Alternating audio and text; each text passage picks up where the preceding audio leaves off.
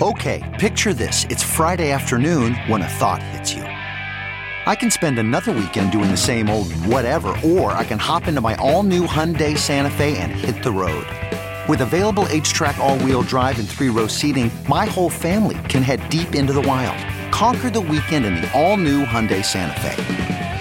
Visit HyundaiUSA.com or call 562 for more details. Hyundai, there's joy in every journey.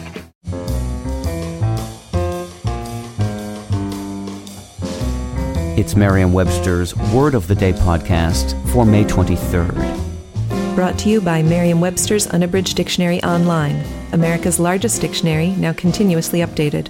Learn more at merriam-websterunabridged.com. Today's word is debouch, spelled D E B O U C H. Debouch is a verb that means to cause to emerge, to discharge.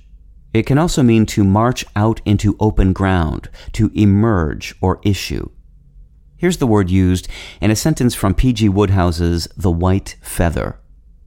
A mutual foe had appeared. From a passage on the left of the road, there had debouched on the field of action Albert himself and two of his band. The word debouch emerged in English in the 18th century it derives from a French verb formed from the prefix de, de with an accent on the e, meaning from, and from the noun bouche, meaning mouth, which itself derives ultimately from the Latin bucca, meaning cheek.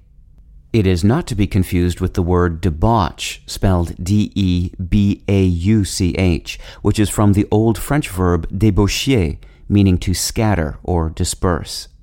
Debouch is often used in military contexts to refer to the action of troops proceeding from a closed space to an open one.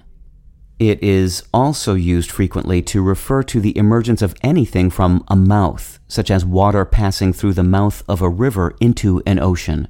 The word's ancestors has also given us the adjective buccal, B-U-C-C-A-L, meaning of or relating to the mouth, and the noun embouchure, E M B O U C H U R E, meaning the mouthpiece of a musical instrument or the position of the mouth when playing one. I'm Peter Sokolowski with your word of the day. Visit the new Merriam Webster Unabridged, America's most comprehensive online dictionary and the best source of current information about the English language.